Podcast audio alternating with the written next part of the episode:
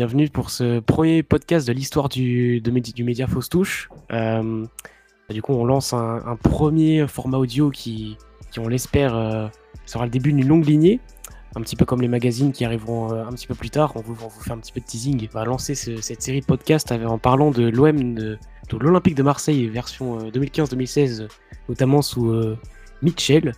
Et pour ça, j'ai avec moi deux chroniqueurs. Donc bonjour Nelson. Salut Max, salut Val, salut à tous. Et du coup, j'ai aussi Valentin. Salut à tous. Je vais vous poser d'abord une, petite question à tous les deux. Euh, si vous deviez résumer euh, genre la saison de, l'OM en une phrase, qu'est-ce que ça serait? Apocalypse. Euh, une embuscade. Donc on va on va commencer. on, a, on a fait toutes quatre petites parties. On va les on va les dérouler et on va commencer, donc on va faire de manière chronologique avec le début de saison. Et euh, ce début de saison-là découle d'un mercato, d'un mercato euh, extrêmement fourni dans le départ, dans les deux sens, donc dans le sens des départs et des arrivées. Et euh, Valentin, est-ce que tu, il me semble que tu as le, as le récapitulatif, donc si tu peux nous faire un rapide tour du propriétaire. Yes, bah, au niveau des départs, en fait, c'est simple, tu es en plus 54 millions d'euros. Euh, t'as notamment 5 joueurs qui partent libres, c'est des joueurs cadres, hein. c'est des. Euh, ben voilà, t'as Gignac, Abergel, Ayou, Fanny, Morel qui partent euh, complètement libres à la fin de la saison. C'était quand même tes, cadres du vestiaire et même sur le terrain pour, pour certains. puis t'as aussi Mboula et Payet qui partent pour plusieurs millions d'euros. Mboula, c'est 20 millions d'euros quand même. Payet 15 et Tovin 18. Donc ça remplit les caisses. de l'autre côté, au niveau des arrivées, tu as 7 prêts, euh, dont euh, un seul euh, sera conservé avec Campos. et ben voilà, après tu as surtout des prêts et tu as 19 millions d'euros de dépensés en transfert, notamment justement avec Ocampos que tu as, que tu as acheté après son prêt de la saison dernière. Alors du coup, cette saison-là, euh, voilà, je fais un rapide, détour. Euh, L'OM termine 13ème du championnat, donc avec 48 points. Son bilan, c'est 10 victoires, 18 nuls, 10 défaites. Donc il y a énormément de matchs nuls. Elle va connaître, euh, l'OM va connaître 4 entraîneurs. Donc Marcelo Bielsa, donc il part après la défaite face à Caen, bien connu, donc le 8 août. On aura le l'inoxydable Franck Passy qui va prendre le relais pour 11 jours, puisqu'il est remplacé le 19 août par Mitchell qui est Mitchell, donc l'entraîneur espagnol, qui va tenir jusqu'au 19 avril, remplacé encore une fois par, par Franck Passy, donc qui, va, qui sera jusqu'à la fin de la saison. Mm. Et donc, bon, c'est une saison absolument catastrophique, on va en parler. Euh, est-ce que il y a un point que tu voudrais aborder directement, Nelson ou... Ouais, bah, déjà pour revenir sur le recrutement, euh, comme l'a dit Val, tu remarques qu'en fait il y a beaucoup de prêts et aussi beaucoup de jeunes joueurs notamment. Et en fait, euh, on se rend compte que la Brune a voulu tenter des paris, en fait, tu vois. Quand il prend par exemple Nkoudou qui sort d'une bonne saison à Nantes, quand il prend Lucas Silva du Real, quand il prend Rekik qui est un jeune espoir, de Segli de la Juve, etc. En fait, il tente des paris. Et ce qui est incroyable, c'est qu'il n'y a aucun pari qui est réussi. C'est-à-dire que tous les joueurs que tu as pris, hormis la Sanadjara, c'est tous des flops.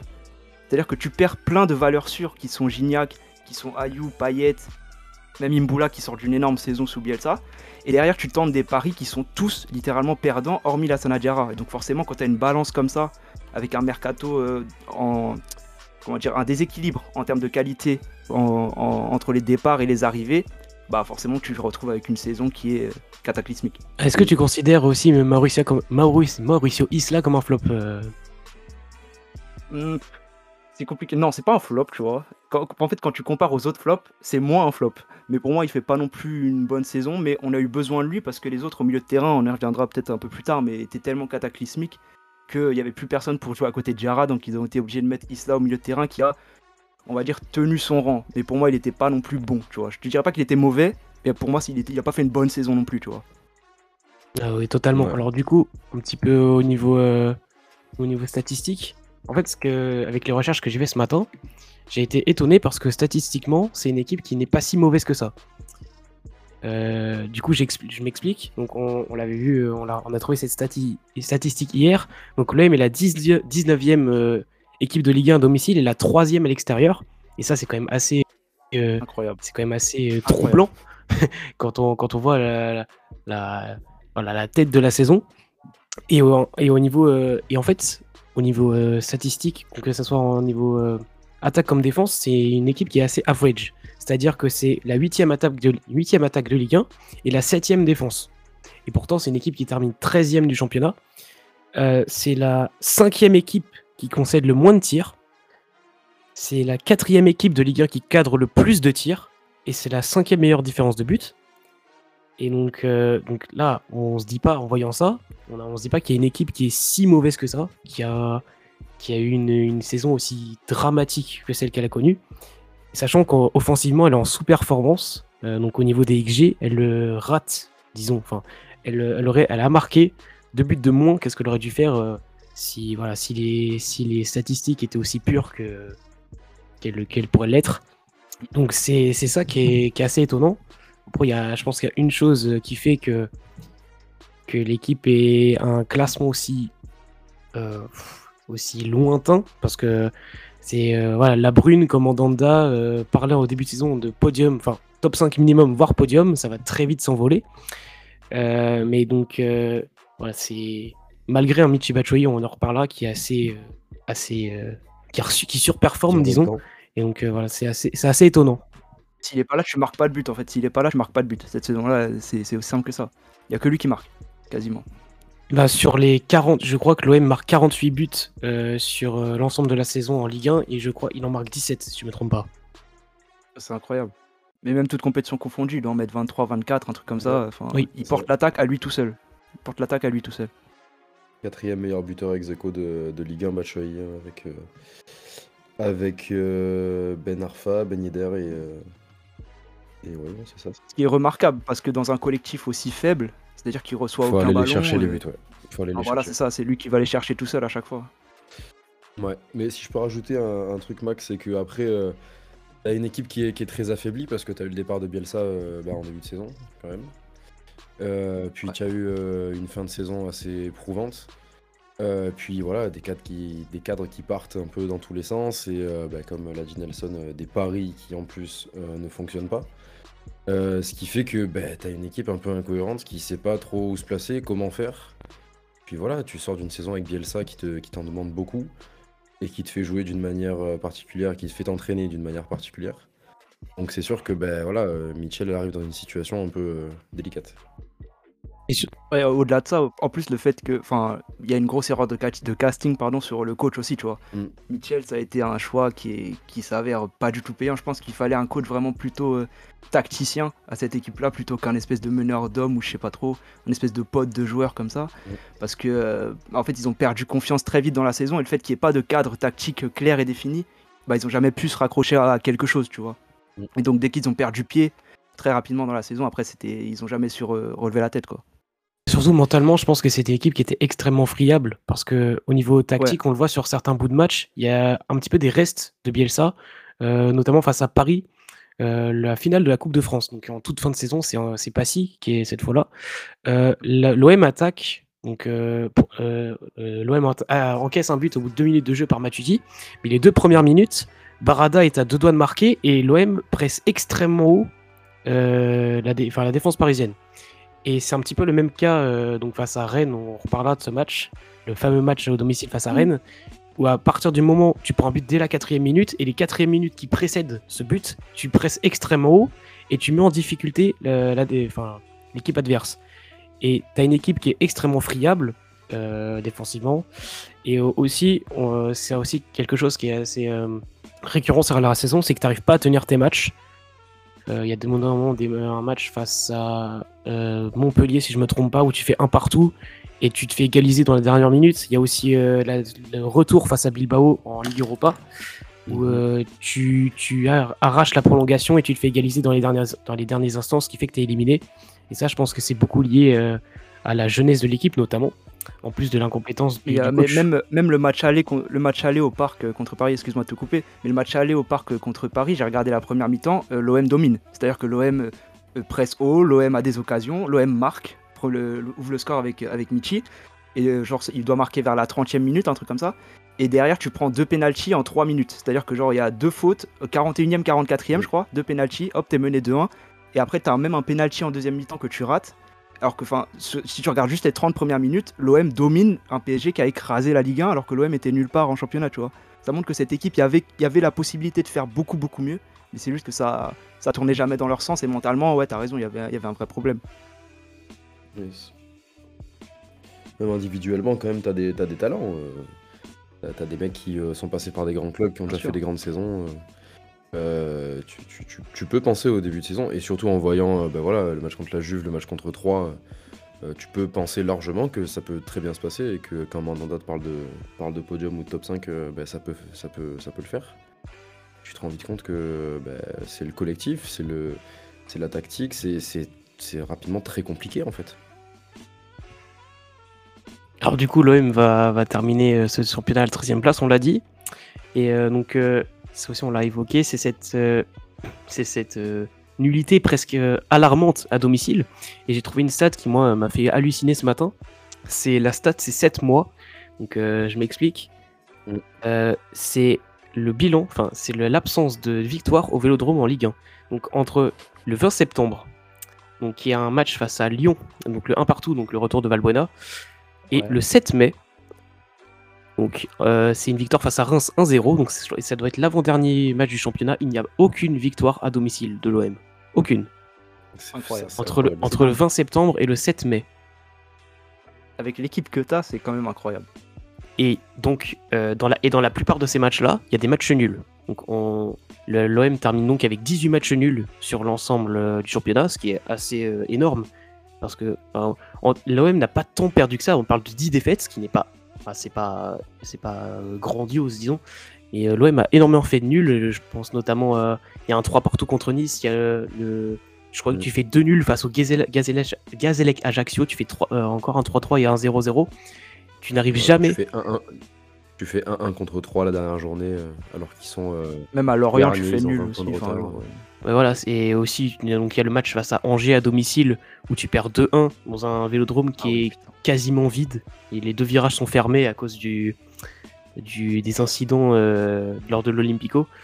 Donc là, c'est énormément euh, de matchs où tu ne prends pas de points, alors que dans le contenu, tu aurais pu les prendre. Euh, il y a beaucoup de matchs voilà, où, tu, où tu as énormément la possession. L'OM, c'est 57% de possession en moyenne sur la saison, ce qui est quand même assez élevé pour une équipe qui est 13e du championnat. Donc euh, c'est souvent, voilà, tu as énormément de matchs où tu as les occasions et tu convertis extrêmement mal. Euh, tu as, un seul joueur qui est capable de marquer. Euh, voilà, j'ai ça aussi. Ça, aussi, bah, justement, c'est converti, enfin, c'est donné par les stats. Michi Batshuayi sur la saison en Ligue 1, c'est 19 expected goals. Donc il marque 17 buts. Donc il est en sous-performance de 2 buts, ce qui n'est pas gigantesque. le deuxième joueur derrière lui, qui a l'expected goals le plus élevé, c'est Rémi Cabella. Il est à 4,5. Tu vois, il y a un joueur qui a des occasions et qui peut marquer, c'est le seul. Mais parce que même Fletcher qui arrive en, milieu de saison, il marque, je crois, peut-être, je sais même pas s'il marque un but en Ligue 1, tu vois. Il joue 6 mois, il marque pas un but, le mec. Ouais, il marque en Coupe de France euh, une fois, je crois. Il me semble qu'il met 2 ou 3 buts dans la saison. Donc, euh, il y, a un fossé, hein. il y a un fossé clair entre Batshuayi et les autres offensifs. C'est ça. Euh, c'est le même problème. Hein. Individuellement, ça marche, mais c'est collectivement, euh, ben voilà, on a la possession, mais on n'arrive pas à faire remonter le ballon euh, assez haut. Après, la possession, c'est dû aussi au fait que tu as, mine de rien, un milieu de terrain de qualité. oui. Donc, ben, ça, ressort sur cette stat-là.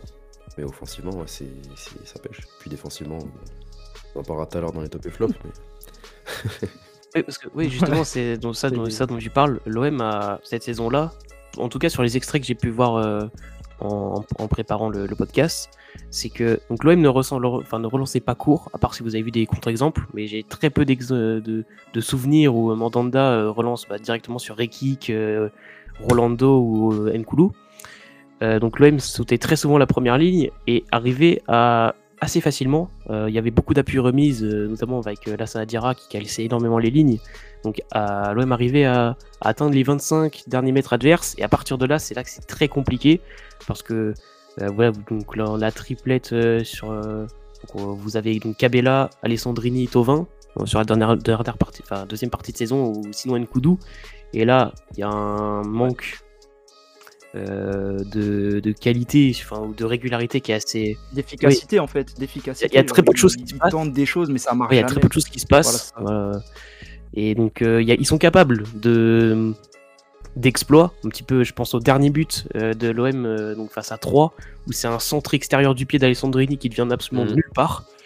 Et, ça, et ça passe. Tu le récupère sur le genou, hein, d'ailleurs. voilà, et, donc ça, c'est un, genre, un genre de réussite qui arrive, mais, mais un nombre de fois euh, enfin bien trop rare pour être, euh, pour être efficace sur, voilà, régulièrement. Et donc, euh, donc à partir de là, tu butes, tu butes, et en transition défensive, t'es, transition défensive, t'es absolument catastrophique, et tu te fais percer, et c'est là que tu prends des buts. Mm. c'est ça. Parce qu'il y, a quand même énormément d'espace à la perte du ballon parce que ça contre-presse pas, ou pas bien en tout cas. Et en fait, très vite, euh, bah, les buts même que tu prends contre Rennes, on, y reviendra, mais le but de Dembélé, le troisième, il prend le ballon au milieu de terrain, il court tout droit, il n'y a personne qui l'attaque, jusqu'à la surface, tu vois. Et il y a plein de situations comme ça, euh, match après match, où euh, juste tu perds le ballon, et puis bah en fait, deux secondes après, bah t'es déjà dans ta surface parce que personne n'est là pour casser la contre-attaque adverse, quoi. Justement, tu, globalement. Vas-y, Valentin. Je t'en prie, je t'en prie. Sur euh, les extraits que j'ai vus sur euh, certains matchs, le nombre de fois où tu te fais prendre en profondeur, tu te fais percer euh, hyper facilement en profondeur. Ça après c'est voilà la faute aussi à la peut-être la hauteur de la ligne défensive, parfois le marquage, très souvent le marquage, qui est assez déplorable sur les coups de pied arrêtés notamment. Mais il y a beaucoup beaucoup trop de fois où tu te fais prendre en profondeur entre tes deux défenseurs ou ton central et ton latéral. Donc c'est vraiment très très compliqué et marquant surtout. Oui, bah ça justement, euh, c'est prouvé statistiquement, l'OM euh, sous-performe sur coup de pied arrêté euh, défensif. Bah, t'as par exemple bah, donc, face au PSG, je crois, où tu prends des buts sur coup de pied arrêté, t'as face à Rennes. Encore une fois, face à Rennes, justement, bah, m'a lancé là-dessus. On va s'attarder au match un petit peu marquant de cette saison-là. Après, on s'attaquera, on s'attaquera aux coupes. Mais du coup, il y a des matchs qui ont un petit peu marqué cette saison-là de l'OM, et notamment celui face à Rennes. Donc euh, défaite 5-2. 5-3 5-2 avec 3 avec euh, voilà donc il y avait une au vélodrome, hein, au, vélodrome il faut préciser. Donc avec une grève de supporters qui n'auront pas vu les trois premiers buts. Parce que il y a 3-0 pour Rennes au bout de la 13e minute. Et donc j'ai justement regardé ces 13 premières minutes ce matin et ce qui m'a marqué, c'est la capacité euh, de l'OM à être transpercé, sur tout et n'importe quoi. C'est-à-dire que euh, l'OM débute bien le match, encore une fois, comme je le disais tout à l'heure. L'OM presse. Euh, L'OM trouve très facilement des relais entre les lignes, donc avec Cabella et Tovin sur les trois premières minutes. Et sur la première sortie rennaise, tu prends un but. Et quel but, euh, quel but La balle, elle revient dix fois sur les mecs. Il y, a une apathie qui est hallucinante dans la défense. Pourtant, Mandanda enchaîne deux arrêts exceptionnels, mais il peut pas tout faire. Et, à partir de. Le monstrueux, ouais. C'est pour le tir ouais, c'est ça. C'est Josel Fernandez, hein, c'est ça qui tire le deuxième. Ouais, je pense. Il me semble que c'est. récupère de la tête, le deuxième est monstrueux, ouais. Mais donc à partir de là, donc tu prends ce premier but, et là tout s'effondre absolument tout s'effondre. Euh, je pense que les joueurs, bon, à partir de là, ils savent que c'est plus, plus ou moins fini. Parce que tu es en fin de saison, tu sais que bah, sur les mois précédents, tu as été catastrophique. Et, et, à partir de là, bon, bah, c'est la chute. Donc euh, y a, tu vas prendre un but de Faloudian euh, dans la, dans la foulée. Sur le voilà. enfin, il, est tout seul, hein. il est tout seul. C'est justement ça, voilà. C'est le, le, marquage sur coup de pied défensif qui est il est littéralement tout seul à vraiment. Il est dans les 5,50. Genre, il est vraiment, mais seul, seul, seul. Et encore, il y a un mec derrière lui qui est seul aussi, je crois. Ils peuvent être deux à la reprendre, genre. C'est incroyable. Ouais, et en plus, bah, il y a après ce. Voilà. donc, ça fait 2-0. Il y a un troisième but, euh, d'Ousmane Dembélé, qui a, je pense, 6 km devant lui à attaquer en termes d'espace. Et euh, donc, il frappe, elle est contrée par une clou, je crois, et ça prend un contre-pied Mandanda. Ça fait 3-0 en 13 minutes. Euh, ça... Donc, les Ultras n'auront pas vu on, reloupe un petit peu de mm. spectacle. Mais voilà, c'est. Je pense que c'est, ça résume assez bien la saison de l'OM. Euh, c'est iné. Mais tu sais que c'est quoi le pire? Tu sais que c'est que. Je sais pas si t'as regardé la suite du match, mais tu peux revenir. Hein. Tu peux revenir vraiment. C'est-à-dire que. Il y a un Tovin qui marque, donc ça fait 3-1, puis 3-2 sur une boulette de Costil énorme, et t'as un poteau, genre juste derrière. À, 3-2, t'as un poteau pour revenir à 3-3. Cabella qui met poteau. Et après, bah, tu, prends, tu prends le quatrième, et bon, là, c'est fini. Tu prends le quatrième sur un truc que Mandanda peut arrêter, Mm. Sur une frappe de loin, comme ça, un peu flottante, bizarre, elle passe sous son, sous son ventre. Et après, à partir de là, tu coules et tu prends, tu prends le cinquième derrière. Mais c'est un match où tu peux revenir si tu mets vraiment les ingrédients. Mais en fait, ils, ils, ont, ils avaient lâché, en fait. Ouais, après, tu peux revenir parce que Costil te le permet euh, sur le deuxième but aussi. Oui, aussi, bien sûr. ouais, Sinon, euh, fait, franchement, dans l'ensemble, ça c'est très compliqué. Tu- Bien sûr. Comme il disait Max, tu te, tu te fais prendre euh, bah, en profondeur dans tous les sens. Sur euh, coup de pied arrêté, euh, ils sont dangereux tout le temps. Et là, je viens de voir une stat aussi, c'est que on a 11 corners euh, en notre, euh, enfin, à la faveur de l'Olympique de Marseille dans le match. Bah, zéro but sur corner. Donc au final, c'est Ouais. compliqué.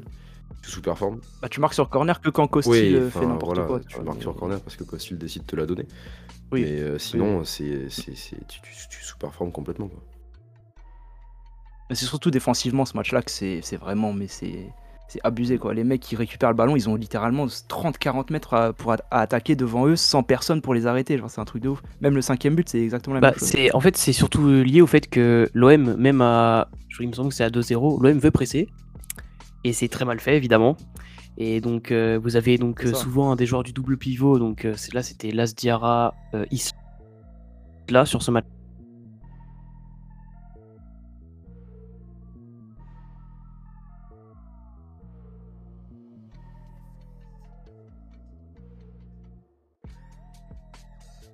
Là, absolument personne Ouais. autour de lui et là il part. Et là il part, il va ça. faire 40 mètres en attaquant euh, voilà, balle au pied, il va pas être attaqué, il va frapper et but. Voilà, c'est Il y a Rolando qui fait semblant de défendre, genre il, il fait- il mange, enfin il fait semblant de défendre, il défend pas vraiment et en fait ouais, il arrive dans la surface euh, sans que personne se soit interposé vraiment, tu vois. Voilà, après, euh, donc, du coup, j'avais entendu, euh, parce que là sur Footballia, le match est euh, disponible en espagnol, et le commentateur de Bin Espagne euh, donne à un moment donné, euh, à 3-0, il parle de Giovannicio, et, il- parle de. Donc il dit qu'il est international et qu'il est la révélation rennaise de la saison. Ça, ça me fait un petit peu, ça m'a fait un petit peu marrer. Euh, voilà, ça faisait un petit peu, voilà, ça faisait un petit peu étrange de voir euh, Giovannicio auto-encensé, parce que quand on voit la suite de la carrière. Mais c'est, je pense que cette saison-là, l'OM pouvait prendre euh, une masterclass, j'aime pas trop le mot, mais par n'importe quel joueur, à peu près.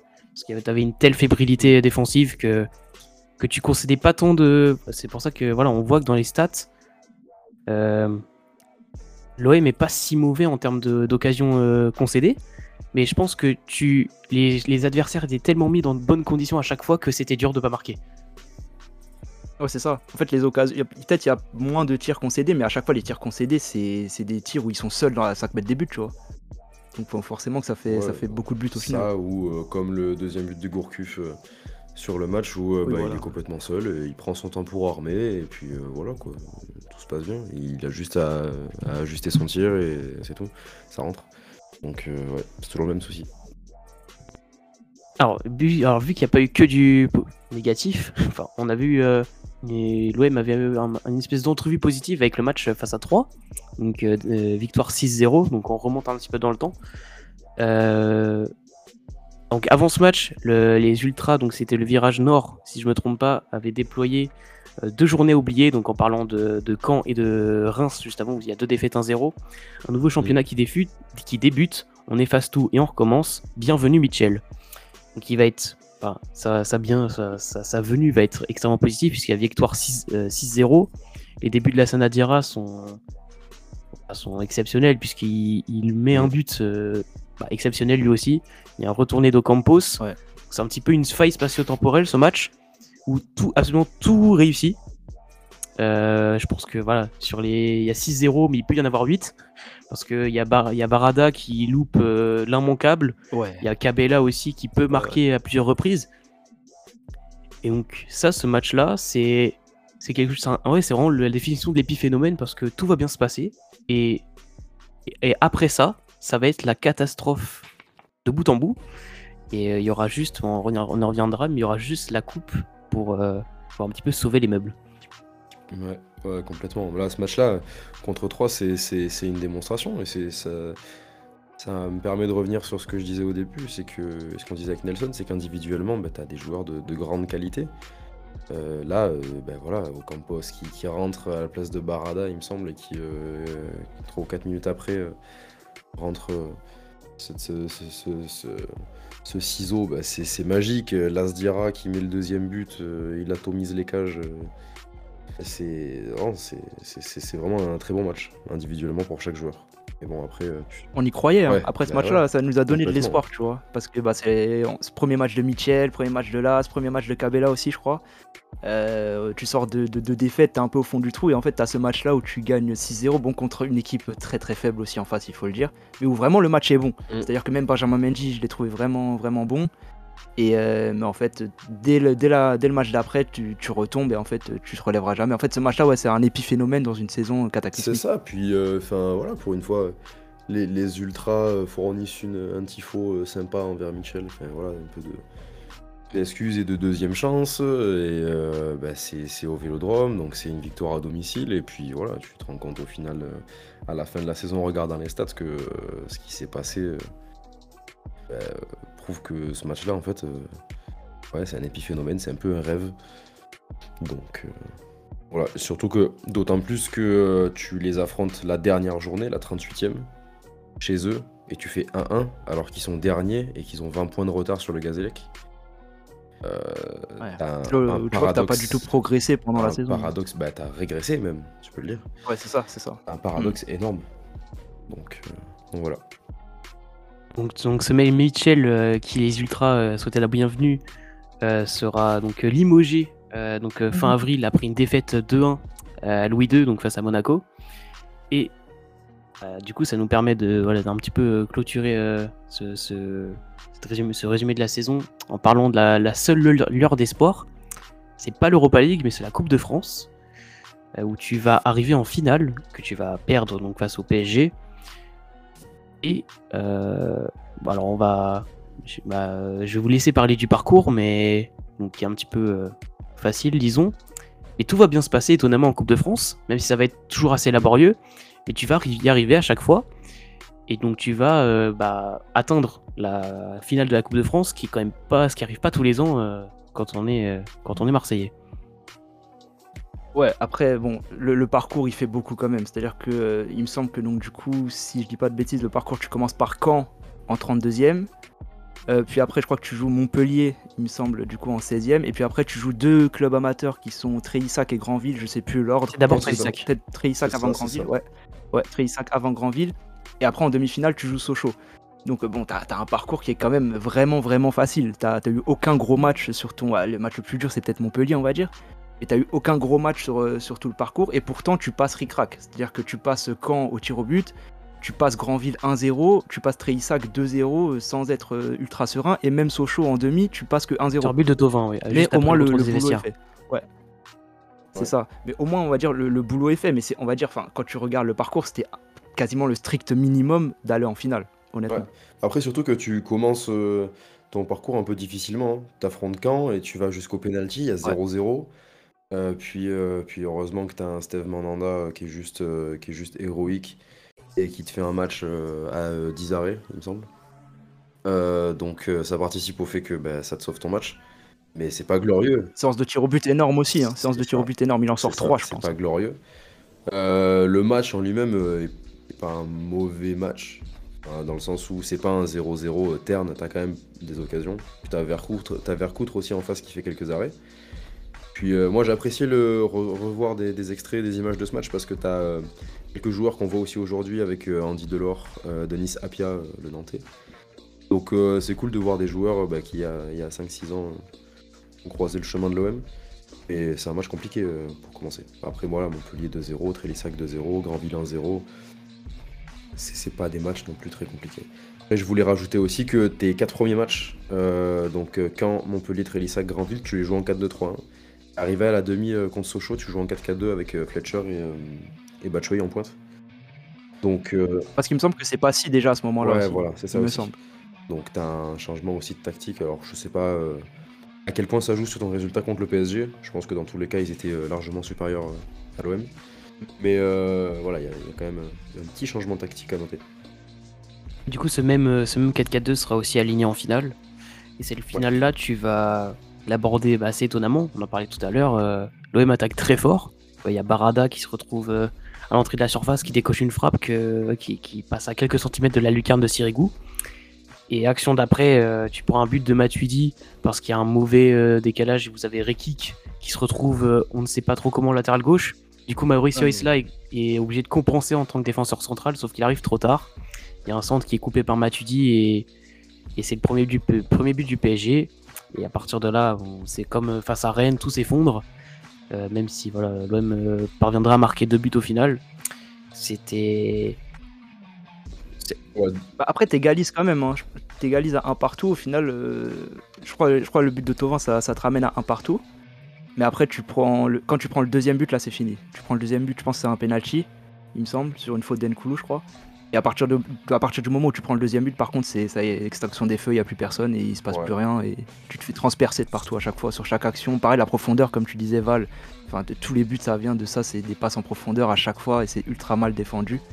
Et voilà quoi. Surtout que comme contre Rennes avec euh, Costil qui te redonne ton ballon euh, sur le deuxième but de Rolando, bah là le deuxième but de Batshuayi il me semble, bah, c'est pareil, il tire une fois et Sirigu il le remet dans les pieds donc euh, bah, en soit t'as eu ton occasion quand même, et t'as eu un peu de réussite alors même que t'es mené 4-1. Donc euh, voilà. Puis en plus, euh, tout à l'heure, Max, tu parlais de Isla euh, sur le premier but. Isla, il est aussi responsable du troisième où bah, il mêle les pinceaux alors qu'il a le ballon, il le perd et derrière on mange un contre et, tu prends le troisième but. Donc attention Mauro. Oh, donc cette défaite là, ça, du coup ça siffle la fin de saison de l'OM. Donc une défaite de Coupe de France, une 13e place en championnat, un entraîneur viré, enfin et euh, Franck Passy est donc en intérim sur le banc. Élimination en Coupe d'Europe avec, euh, voilà, avec la défaite euh, sur l'aller-retour face à Bilbao en 16e de finale, si je ne me trompe pas. avec donc, le but du milieu de terrain d'Arit Sadouris donc à l'aller. Et donc voilà, c'est la, la fin d'une des pires saisons de l'histoire de l'OM, je pense. En tout cas sur l'ère moderne. ouais. Donc ça va la pire au 21e siècle, je pense. Au 21e siècle, je pense que c'est la pire. Voilà, donc euh, voilà, donc tu as cette période de 7 mois euh, sans, sans, victoire euh, donc, au Vélodrome. Il y a donc plusieurs joueurs qui vont partir, donc, voilà, notamment Nkoulou, donc Mandanda aussi, qui est d'autre part. T'as aussi tous, les prêts, qui sont pas convertis, notamment Paolo Deschiglier, l'immense Paolo Deschiglier, mm. Lucas Silva, on va en reparler tout de suite. Mais voilà, donc tous ces prêts ne euh, seront pas euh, convertis pour la plupart. Et là, eh ben, il faut repartir quasiment de zéro, parce que tu as une saison absolument catastrophique et, donc tu ne peux pas garder un effectif tel. Donc euh, voilà, il y a un immense chantier à bâtir pour la saison prochaine. Tu n'as surtout pas les sous parce que tu es qualifié dans une Coupe d'Europe. Voilà, en plus. En plus tu as une place déplorable en, Ligue 1, donc ben, niveau, niveau coffre, c'est vide. C'est complètement vide là. Bah, c'est pour ça qu'il y a pas mal de joueurs encore qui vont partir. Euh, c'est Nkoudou qui est revendu. Euh, ou alors c'est peut-être un saison, plus tard, je ne sais plus, j'ai un doute. Mais donc... Non, je pense qu'il est vendu. Euh, je pense qu'il fait qu'une saison. Il y a aussi, voilà, donc c'est l'immense, c'est tous dans, le bateau et on, largue les amarres. Et donc on va, on va pouvoir clôturer ce podcast avec un autre top flop. Donc vous avez tous les deux, enfin nous trois, on a choisi euh, trois flops, enfin trois tops, trois flops. Oui. Euh, il y a plus de flops que de, que de tops dans la saison, mais on a quand même choisi trois, trois tops. C'est plus facile pour les tops parce qu'il n'y en avait pas euh, beaucoup. Bah, du coup, euh, bah, du coup, Delson, c'est quoi Quels sont tes bah, déjà ton premier top? Premier top, bon, c'est la Sanadjara. Je pense que là-dessus, je pense qu'il sera dans tous, dans tous nos classements parce que il est vraiment exceptionnel sur la saison et je pèse mes mots vraiment exceptionnel. C'est-à-dire que je pense que depuis que je suis l'OM, je sais pas s'il y a une saison individuelle d'un joueur qui m'a autant impressionné que, que la Sanadiara cette saison-là. D'autant plus qu'en fait, il ressort encore plus que les autres autour sont nuls, vraiment nuls. Et donc en fait, tu as l'impression que tu as un seul joueur qui est capable de faire des différences et de, tenir l'équipe un peu à bout de bras, c'est lui. Et tout ce qu'il fait, c'est juste, il réussit tout, il verticalise le jeu, il accélère le jeu. Défensivement, c'est le seul qui arrive à, récupérer des ballons, à, casser certaines transitions. Donc non, vraiment, la Sanadjara, énorme sur cette saison-là. Euh, Vas-y, Val- Valentin, enchaîne si tu as quelque chose à dire sur, euh, sur la Sanadiara. Ouais, euh, là, ce- c'est évidemment euh, un gros top de la saison et l'un des seuls euh, véritables top de la saison. Euh, comme il a dit Nelson, euh, c'est lui qui tient ton, ton équipe et ton milieu de terrain à bout de bras. Euh, voilà, euh, que dire, que dire de plus? C'est même au niveau recrutement, bah voilà, c'est une, bonne pioche. Alors même que euh, la majorité de tes autres euh, recrues, euh, c'est un flop. Là, c'est c'est- c'est- c'est, quasiment que du positif. ouais. Alors, du coup, je pense que bah, la Sanadiara est aussi dans mon. C'était mon top, mon premier top. Je pense que je le. Bah, Si on devait faire un parallèle euh, marseillais, je pense que cette, euh, cette saison de la Sanadiara, on peut un petit peu la comparer à la saison de Payet en sous Villas-Boas, la première, où il y a littéralement tout est. C'est un peu héliocentrique, c'est un petit peu compliqué comme mot, mais c'est en fait tout Ouais, passe ça. par lui, et si lui n'éclaire pas le jeu autour, il se passe strictement rien, c'est mort euh, de chez mort. C'est amorphe, voilà, littéralement. Donc euh, voilà, t'as aussi eu le, aussi, on peut aussi vraiment le parallèle peut, être poussé puisque le deuxième, euh, un petit peu top de la saison, c'est Steve Mandanda qui est aussi exceptionnel en 2019-2020.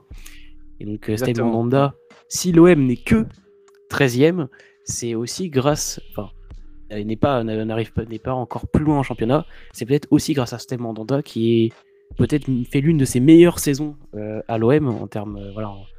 Oui. euh, et ça l'a sûrement rendu dépressif vu le travail qu'il a, qu'il a eu à faire. Mais, Ah, euh, mais il dommage. sauve la baraque.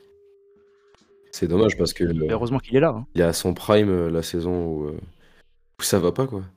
Donc euh, Ouais, lui sort ses meilleurs matchs et derrière euh, bah, il est c'est, c'est- c'est pas il est pas remercié on va dire et puis euh, ça les, les supporters l'ont senti aussi parce que contre Rennes euh, comme tout Ouais. au long de la saison des tifos qui sont déployés euh, de partout contre la direction les joueurs etc et ils épargnent Mandanda contre Rennes justement en disant que bah, par contre voilà vrai capitaine vrai joueur etc donc euh, pour le coup tout le monde l'a bien vu que sans Mandanda, tu fais pas grand chose et tu prends beaucoup de buts. Et que ben, c'est peut-être l'un des seuls qui, qui- qui- qui a tenu le coup et qui, même euh, ben, mentalement, a pas lâché. Ouais, parce que même le parcours en Coupe de France, si Mandanda est pas là, tu sors déjà contre Mm. Caen. Donc déjà, il n'y a, pas- y a, même pas- y a même pas cette éclaircie-là, elle est pas là. Donc, euh, et puis même, il y a, des, y a des, vraiment des, gros gros matchs. J'ai souvenir d'un match à Lorient, où pour moi c'est un de ses meilleurs matchs à l'OM, où il sort tout, et pourtant on fait un partout, tu vois. Alors qu'il sort, il sort tous les arrêts qu'il peut faire, et pourtant on gagne pas. Et en fait, c'est un peu ça le résumé de sa saison, c'est-à-dire qu'il fait toujours tout ce qu'il peut faire, mais c'était pas, pas suffisant pour qu'on pour qu'on puisse gagner des matchs, parce que les autres suivaient pas derrière. Alors, du coup, est-ce que vous avez un troisième, un troisième top à nous proposer? Vas-y, Euh, Vas-y, euh, bah moi j'avais euh, ouais, moi j'avais Michi Batshuayi en troisième top parce que bah, comme on l'a dit tout à l'heure, c'était le seul joueur qui était capable de marquer, c'est-à-dire qu'offensivement, euh, t'étais absolument bah t'étais juste inoffensif s'il était pas là. Et euh, alors bon, il, il en ratait, c'est vrai, il a raté pas mal pour certains matchs de Fletcher, ce qui est assez incroyable euh, après coup. Mais voilà, il marque euh, 17 buts en championnat. Mm. Euh, il aurait peut-être pu mieux faire, mais enfin franchement, encore une fois avec l'équipe qui avait, enfin les, les énergumènes qu'il y avait pour lui donner les ballons, bah, c'était compliqué. Euh, Enfin voilà quoi, il reçoit des ballons euh, parfois inexploitables. Marquer 17 buts en championnat, c'est déjà vraiment pas mal pour moi. Et, euh, et ouais, en fait, c'est surtout que s'il est pas là, s'il marque pas ces buts-là, mais tu te demandes qui peut marquer des buts dans cette équipe. Donc euh, pour moi, ça reste une, une très bonne saison de, de Michi. Ouais, bah, c'est, l'un des seuls que tu peux mettre en troisième top. Comme tu as dit, 17 buts en Ligue C'est 1, ça. 23 buts, euh, toutes compétitions confondues. C'est compliqué de mettre quelqu'un d'autre. Après, voilà, tu as des, des, des- mentions euh, d'honneur, on va dire, avec euh, ouais, peut-être Abella, Nkoudou, des gens qui, voilà, parfois, si Batshuayi marque pas, euh, eux arrivent à marquer un but par-ci, par-là. euh, Abella, oui. Ouais, de manière un peu sporadique, surtout. Euh, mais euh, voilà, c'est sûr que sans Batshuayi, euh, euh, je vais essayer de retrouver le, le nombre de buts qu'on met cette saison, que, que Marseille met cette saison-là. C'est 48 en Ligue 1. Euh, voilà, c'est ça, tu marques euh, 48 buts en Ligue 1, mi- euh, Batshuayi t'en met 23. Donc à partir de là, bah, voilà, c'est quasiment la moitié des buts, donc c'est compliqué de mettre quelqu'un d'autre, ouais, s'il faut mettre un offensif. Alors moi, j'ai, alors, je je le mettrai pas en, en top. Moi, j'avais aussi Batshuayi en troisième top, mais petite mention pour Abdelaziz Barada parce que j'ai trouvé une petite euh, anecdote là-dessus. Euh, en Ligue 1, par 90 minutes, il délivré 4, passes clés. Alors 4 passes clés. alors, comme ça, ça veut pas dire grand-chose. Du coup, j'ai je suis allé chercher euh, donc des des saisons de meneur de jeu à l'OM autour. Et trouvé- donc je suis allé euh, vers Payet. Et donc Payet, en euh, cette saison actuellement, donc on peut dire qu'il fait, enfin, surtout un- il, fait, il a fait une très belle première partie de saison. Il était à 3,5 passes clés par 90 minutes. Et sa meilleure saison en termes de passes clés, c'est en 10 2019-2020, il était à 4. Donc ce que Abdelaziz Barada Ouais. Euh, était aussi productif dans ce secteur-là que la meilleure saison de Dimitri Payet à l'OM, j'ai été assez surpris. Et du coup, je me suis dit, mais qui, qui frappait après ces passes-là? Puisque, euh, à part, à part Batshuayi, puisque ça n'a pas vraiment ça n'a pas euh, amené vers beaucoup de buts. Ouais, mais je te rejoins sur euh, Barada, c'est vrai que moi j'avais pas du tout ce souvenir-là de lui, pour moi c'était un joueur vraiment insignifiant et tout. Et c'est vrai qu'en revoyant les matchs, il donne vraiment pas mal de caviar en vrai. En vrai. Et euh, c'est vrai que bon, le problème c'est qu'il y avait personne pour les finir, mais moi j'ai été, ouais, en, re- en revoyant les matchs, j'ai été surpris par les quali- la qualité des, des ballons que donnait Barada. Après, ma- malheureusement pour lui, euh, donc il loupe euh, ce fameux penalty au parc. Il y a Ouais. aussi un Ça, énorme problème de finition devant le but, où il y a énorme, enfin, il y a pas mal de, de buts faciles entre guillemets qu'il aurait pu, trois. aurait pu marquer, qui sont pas convertis. Donc voilà, il aurait pu être statistiquement bien plus intéressant. Et du coup, maintenant, je pense qu'on va passer au flop euh, parce qu'il y en a beaucoup. Et il en faut, et surtout Ah, les. il y en a- il y en a Allez en choisir quelques-uns, ouais. trois. Ça a été Et compliqué. euh, bah, du coup, Valentin, est-ce que toi, tu as un premier, euh, un premier flop à nous proposer? Ouais, je pense que c'est assez évident et on sera euh, sûrement tous les trois d'accord pour dire que Lucas Silva est, un, est l'exemple même du flop. Euh, puis euh, voilà, ça arrive du Real Madrid, euh, 22 ans, brésilien, euh, Lucas Silva, ça fait un peu voilà, c'est un peu exotique et ça promet des choses. Au final, la saison est catastrophique et c'est- voilà, j'ai très très difficilement, même pas du tout, de souvenirs de bons matchs de sa part. Donc du coup, flop assez évident. hein. Ouais, non, mais il y a ici. En fait, on- le pire, c'est qu'avec lui, il y avait de l'espoir parce que effectivement, il vient du Real, surtout qu'il avait joué un petit peu au Real. Euh, et donc, tu te dis, bon, il arrive. En vrai, c'est lui qui doit être justement, euh, qui doit constituer le milieu à deux avec la Sanadjara. Et en fait, au final, il n'y arrive pas du tout. Enfin, je sais pas, moi, j'avais l'impression qu'il avait presque peur, tu vois. Il me, semble, il me paraissait faible, tu vois, faible. Il perdait beaucoup de duels. Et même avec ballon, euh, je l'ai jamais trouvé bon techniquement. Enfin, il n'y avait rien. Et donc du coup ça a obligé justement à mettre, bah, que- comme on disait tout à l'heure, ça a obligé à mettre Isla au milieu de terrain alors que je suis pas sûr qu'Isla venait pour jouer à ce poste-là à la base. Je pense qu'il venait plus pour jouer, voilà, je pense qu'il venait plus pour jouer sur le côté droit. Mais le fait que euh, notamment Lucas Silva, mais aussi même Romao ou les mecs comme ça soient tellement mauvais que bah, ça a obligé à mettre Isla au milieu qui bon a pas démérité. Ouais. Alors, du coup, Ouais, Lucas Silva, c'est. euh, Silva et Romeo. Dans le sens où, euh, voilà, Silva, c'est c'est- c'est censé être euh, ta pépite, ton wonderkid Ouais, que tu prends euh, ça. de l'été. euh, voilà, c'est ton, ton vrai gros pari. Et Ouais, en c'est- plus, c'est- on en revient au pari. c'est ça, Ouais, c'est ça. montant du prêt, euh, 650 000 euros. Euh, donc, Mais c'est c'est tellement un flop que je crois que le club veut s'en débarrasser dès l'hiver. hein. C'est-à-dire qu'ils le prennent, euh, ils le prennent en prêt l'été d'un an et je crois que l'hiver ils veulent déjà casser son prêt. Tellement c'est une catastrophe. Toi, Max, qu'est-ce que tu en penses? Euh, ouais, bah, moi, il était. Moi, alors oui, justement, c'était mon troisième flop. Et du coup, j'ai regardé. C'était 22 matchs cette saison-là, euh, Lucas Silva. Il a plus joué que ce que je pensais parce que j'ai littéralement aucun souvenir de lui sur le terrain. Mais c'est des bouts de Alors, match. je sais pas, j'ai pas. Alors, il est à 1038 minutes en tout. Et euh, donc, Ah, c'est euh, du coup, j'ai enfin, j'ai le nombre de minutes jouées là. Et euh, par exemple, Romain Alessandrini a à peine plus de minutes que lui sur la saison en Ligue 1. Donc, euh, j'avais ouais, pas ok. souvenir qu'il avait autant joué que ça. Malgré son, son niveau euh, plus que piètre. Et euh, voilà.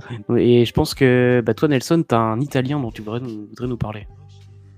Ah oui, le grand, le grand, Le comment dire, comment le décrire? Monsieur Paolo De Segli. Donc déjà, pour, pour poser le contexte, c'est un mec du coup qui est prêté de la Juventus euh, cette saison-là. Donc nous, on le connaissait pas, hein, on va pas se mentir, personne l'a vu jouer à la Juve, faut dire la vérité. Mhm. Donc t'as un mec qui débarque de la Juve, tu te dis bon, le mec arrive de la Juventus, ça doit quand même être un minimum, un joueur un minimum de qualité. Et en fait, on parle littéralement du pire joueur que j'ai vu jouer euh, sous le maillot de l'Olympique de Marseille de ma vie. J'ai jamais vu un joueur plus nul et pourtant, pourtant franchement, j'ai vu passer des énergies. C'est pire. que j'ai vu Abdenour, j'ai vu Sertic. Non, c'est pas pire. C'est pas pire. Impossible. Ubochan, Ubochan c'est une catastrophe. Mais même euh, les, les Nagatomo, les Modusugu, les Mitroglou, tout ce que tu veux, c'est catastrophique. Mais De Segli, pour moi, c'est dans une autre catégorie. C'est pas un joueur de foot. C'est-à-dire que c'est un mec, déjà physiquement, C'est un latéral gauche, il est grand, longiligne comme ça, il, il, sait pas se déplacer, il est pas mobile. Pour un latéral, déjà, c'est problématique. Il est lent, mais très très très lent. Et en plus, il sait pas se placer. Et même balle au pied, il est pas bon. C'est-à-dire que c'est un joueur qui n'a littéralement aucune qualité. Et donc, du coup, en fait, c'est vraiment. Pour moi, c'est pas un joueur de foot. C'est-à-dire que je pense littéralement qu'à 15 ans, j'étais plus fort que lui. Et je, le pense vraiment. Et ce qui est incroyable, c'est que c'est un mec qui a fait beaucoup de matchs à la Juventus. Et ça que je comprends pas, en fait. Genre, faudrait que je revoie des, faudrait que je des matchs de lui à la Juve pour voir est-ce qu'il y a un moment où ce mec a été bon? Parce que tu vois, par exemple, on peut parler de Mitroglou, mais Mitroglou, on sait qu'il y a un moment de sa vie où il a été bon. Mais de Segli, je ne vois pas, je vois pas le, potentiel bon du mec. Parce qu'il y a vraiment, il y a rien, il est nul, mais vraiment nul. Et bon, il joue pas tellement sur la saison parce que bah, très vite on se rend compte que c'est une catastrophe. il y a l'enchaînement dont tu parlais. Ouais, voilà, mais il y a l'enchaînement, Max, dont tu parlais tout à l'heure avec le match contre Angers là au Vélodrome où on perd 2-1, où il est cataclysmique. La semaine d'après, il y a le Classico au parc où j'ai revu la première mi-temps. Tout le danger vient de là-bas. Il, il, se fait mais déborder. Il y a des boulevards dans son couloir. Di Maria lui fait une chanson terrible. Et enfin, c'était juste un joueur vraiment, vraiment médiocre. À tel point que ça, on a été obligé de mettre Manquillo, qui est latéral droit à la base et qui n'est ben, pas un foudre de guerre non plus. On a été obligé de le mettre latéral gauche pour, euh, pour faire la doublure de Benjamin Mendy. Tellement de Segli ne faisait pas l'affaire, même en doublure, c'était pas possible. Même contre Treyissac, j'ai souvenir en coupe, contre des amateurs où il se fait balader. Donc euh, non, moi de Segli c'est un traumatisme et c'est vraiment le pire joueur que j'ai vu à l'OM. Ce que tu as évoqué avec Treyissac, c'est euh, le, syndrome des joueurs qui se mettent au niveau des clubs euh, qu'ils affrontent. Et euh, on a, il y a eu beaucoup ça à l'OM quand même, de joueurs qui ont tendance à se mettre au niveau du club qu'ils ont en face. Et de Segli déjà que c'est pas terrible. Alors en plus quand il se met au niveau des clubs amateurs, on a le droit à des, des bouts de match je, vois, je vois pas ses qualités en fait. C'est ça que je vois pas les, il a pas du tout les qualités d'un footballeur. Tu vois, c'est pour moi c'est pas un footballeur. Genre il a rien, il a même pas un truc auquel tu peux te raccrocher. Je sais pas, il y a rien c'est vide, c'est faible, c'est lent, c'est pas technique, c'est pas. Bref, c'est pas J'espère qu'il écoute ce podcast. c'est euh, un flop. ah, il faut... Ouais, j'espère pas. Je, me demande, j'ai pas du tout l'information, mais je me demande s'il a, s'il a joué euh, face, donc face à l'OM en préparation au Vélodrome. Et, si, et, si ce match avait été organisé pour euh, finaliser son prêt? Hmm. T'imagines? Attends, je vais aller voir. Je, pense, pas. Je pense qu'il. Ça, ça, serait héroïque. Non, je pense pas. Non, il a pas joué. Mais moi, je sais même pas comment il a pu jouer à la Juve, ce mec. Enfin bref, là, on fait long sur De Segli, mais enfin, il y a des trucs que je comprends pas dans le foot. Ben, lui, c'est une anomalie pour moi, tu vois.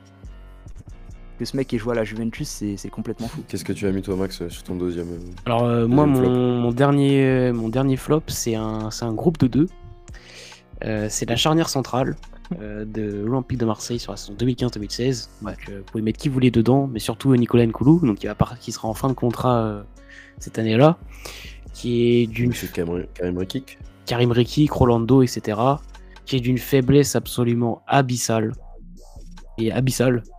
Euh, voilà, qui peut, qui est une gestion de la profondeur souvent problématique, euh, qui est parfois abandonné par euh, le bloc devant, devant, devant elle. C'est sûrement vrai, mais mais oui, il y a des marquages, il y a des, moments de déconnexion euh, absolument inconcevables. où il y a un joueur qui décroche, il est jamais suivi, etc. Il n'y a personne pour compenser. On voit des, des, compensations qui sont étranges. Voilà, ça me, bah, là, je pense au, au, premier but euh, de la finale de la Coupe de France où Karim Rekik se retrouve latéral gauche, mais on ne sait même pas pourquoi, parce qu'il y a c'est une touche et il vient défendre à la place de, ça devait être, euh, bah, ça devait être Benjamin Mendy qui a été, euh, qui était latéral gauche. au moins que ce soit Manquillo, mais j'ai un doute. Euh, mais un des deux. Oui, voilà, des choses incompréhensibles la plupart du temps.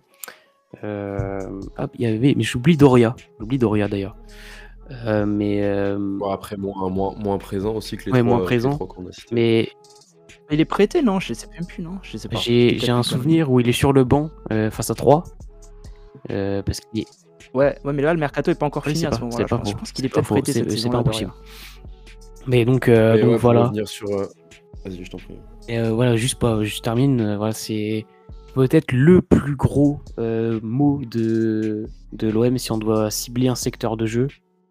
Bah, après, ton poste de latéral gauche est très problématique, mais, mais voilà, si, as, si cette saison-là, c'est sûrement ta plus grosse faiblesse. Et c'est voilà, c'est si tu si tu, si tu gagnes si peu de matchs, c'est de une, d'une parce que t'arrives pas à marquer et que t'as pas pas assez de mouvement collectif pour créer du danger, et de deux parce que tu peux prendre un but à tout moment parce que t'as aucune structure défensive viable et les, deux derniers remparts sont pas des remparts.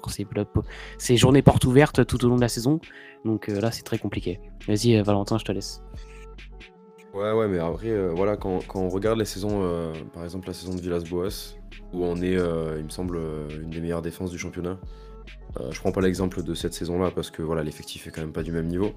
Mais saison Villas-Boas, on est l'une des meilleures défenses du championnat et même si on marque peu, on défend bien. là, cette saison-là, sous Mitchell, c'est voilà, tu, tu, marques, tu marques difficilement, tu défends mal. Et en plus, quand ouais, t'as, ta charnière, que ce soit Nkoulou Rekik ou Nkoulou Rolando, ou peu importe les associations, ça se passe mal.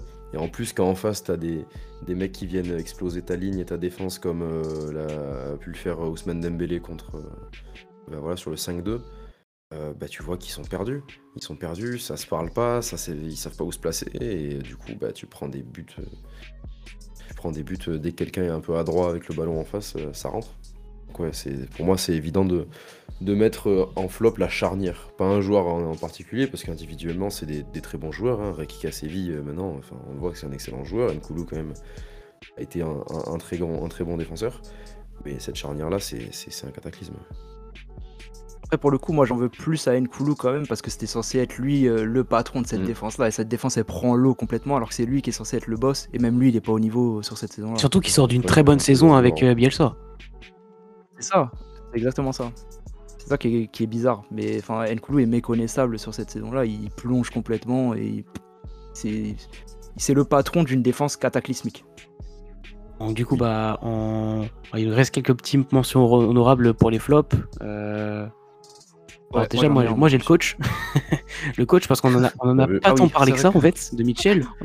mais, voilà, c'est une erreur bah, de casting, comme tu le disais, Nelson, je crois, qui est, immense. Il n'y a aucune. aucune il n'y a pas de changement en fait, parce qu'il voit que ça ne fonctionne pas. Il y a tous les mois sans gagner au vélodrome, mais il n'y a aucun. Il n'a pas un effectif exceptionnel, surtout défensivement. Il n'y a pas matière à changer grand chose. Des fois, il essaye un peu Sparagna. Mais voilà, il y a, on voit pas de, on voit pas sa patte si elle existe. Et, euh, et, voilà, il n'y a pas de changement. On passe toute l'année en 4-2-3-1 sans que ça fonctionne. Peut-être qu'il aurait fallu essayer autre chose. C'est incroyable. Euh, tu, tu gagnes pas un match pendant 6 mois au vélodrome, mais tu restes en. Bref. voilà, il n'y a, pas de, y a pas de révolte, il se passe rien. Est-ce que lui-même, lui, avait envie de, de fonctionner Peut-être qu'il attendait que son départ, ce qui arrivera donc euh, voilà, fin avril. Voilà, c'est... Sur le communiqué de presse, euh, c'est marqué qu'il est, il est, euh, voilà, il est démis de ses fonctions pour des fautes. comment dire Des fautes de comportement. Plus que parce que mauvais résultat. Donc on peut en déduire que ça, n'a pas plu à la direction. Non, mais c'est juste un, c'est juste un mauvais coach en vérité. C'est-à-dire que, enfin, je sais pas, j'ai pas, je connais pas toute sa carrière de coach, mais en fait cette équipe-là, on sait pas ce qu'elle veut faire. C'est-à-dire qu'on sait pas s'ils veulent presser mmh. haut parce que bah, ils le font de temps en temps et puis ils le font très mal. On ne sait pas trop s'ils le travaillent. Euh, on sait pas s'ils veulent vraiment avoir le ballon, qu'est-ce qu'ils veulent en faire. On sait pas s'ils veulent jouer la transition. On sait rien, on voit rien. C'est le, fouillis complet. Il n'y a pas de plan, c'est n'importe quoi. C'est-à-dire, il pose son 4-2-3-1 et puis allez, débrouillez-vous. Faites comme vous pouvez. T'as l'impression que c'est un peu ça. Et ça, ça peut marcher quand tu as des joueurs, euh, Pochettino cette année au PSG, tu as des joueurs exceptionnels, bah, tu gagnes le championnat comme ça. Mais quand tu as des joueurs un peu moyens comme ça, bah, tu finis 13ème. Ouais, c'est dommage en plus parce que tu as des, quand même euh, pas mal de joueurs hybrides. Dans le sens, euh, bah voilà, pendant la saison, qui ont été capables de jouer à des postes où ils n'auraient pas dû jouer, notamment Isla, Manquillo, on en parlait tout à l'heure. Donc tu peux tenter des trucs. Tu sais que ta saison est terminée. Tu sais que tu feras pas podium ou tu feras pas top 5. Donc tant qu'à faire, essaye et tu, tu, tu, pour voilà, pour chercher une réaction d'orgueil. On tente des trucs, peut-être une défense à 3, peut-être, euh, je, sais pas, euh, pas juste pas un 4-2-3-1. Un 4-2-3-1 basique euh, sans empreinte ou à tous les matchs, bah, bravo, t'as 54% de possession et tu fais 1-1 contre le, contre le dernier de la ligue. Donc ouais, c'est très compliqué, hein, très compliqué. Alors juste pour peut-être un petit peu prendre sa défense, c'est qu'il y a eu très longtemps pendant la saison, parce que je l'ai lu là dans, les, dans pas mal de déclarations, déclarations des joueurs, il y a eu ce mirage de revenir parce que dans toute la période où tu ne gagnes pas au vélodrome, tu perds pas non plus. tu fais énormément de matchs nuls et du coup, tu peux dire, bah, avec un petit but en plus, hop, on peut facilement recoller. Et euh, très souvent, jusqu'à la fin de les saisons, donc tu as Romao, Mantanda qui parle de top 5 pendant très longtemps. Parce qu'en plus, tu fonctionnes en Coupe de France. Ouais. donc, tu as passé les poules euh, en Europa League. Donc, tu peux te dire, on, je pense qu'ils se sont pas mal dit, mais on a les moyens de faire mieux.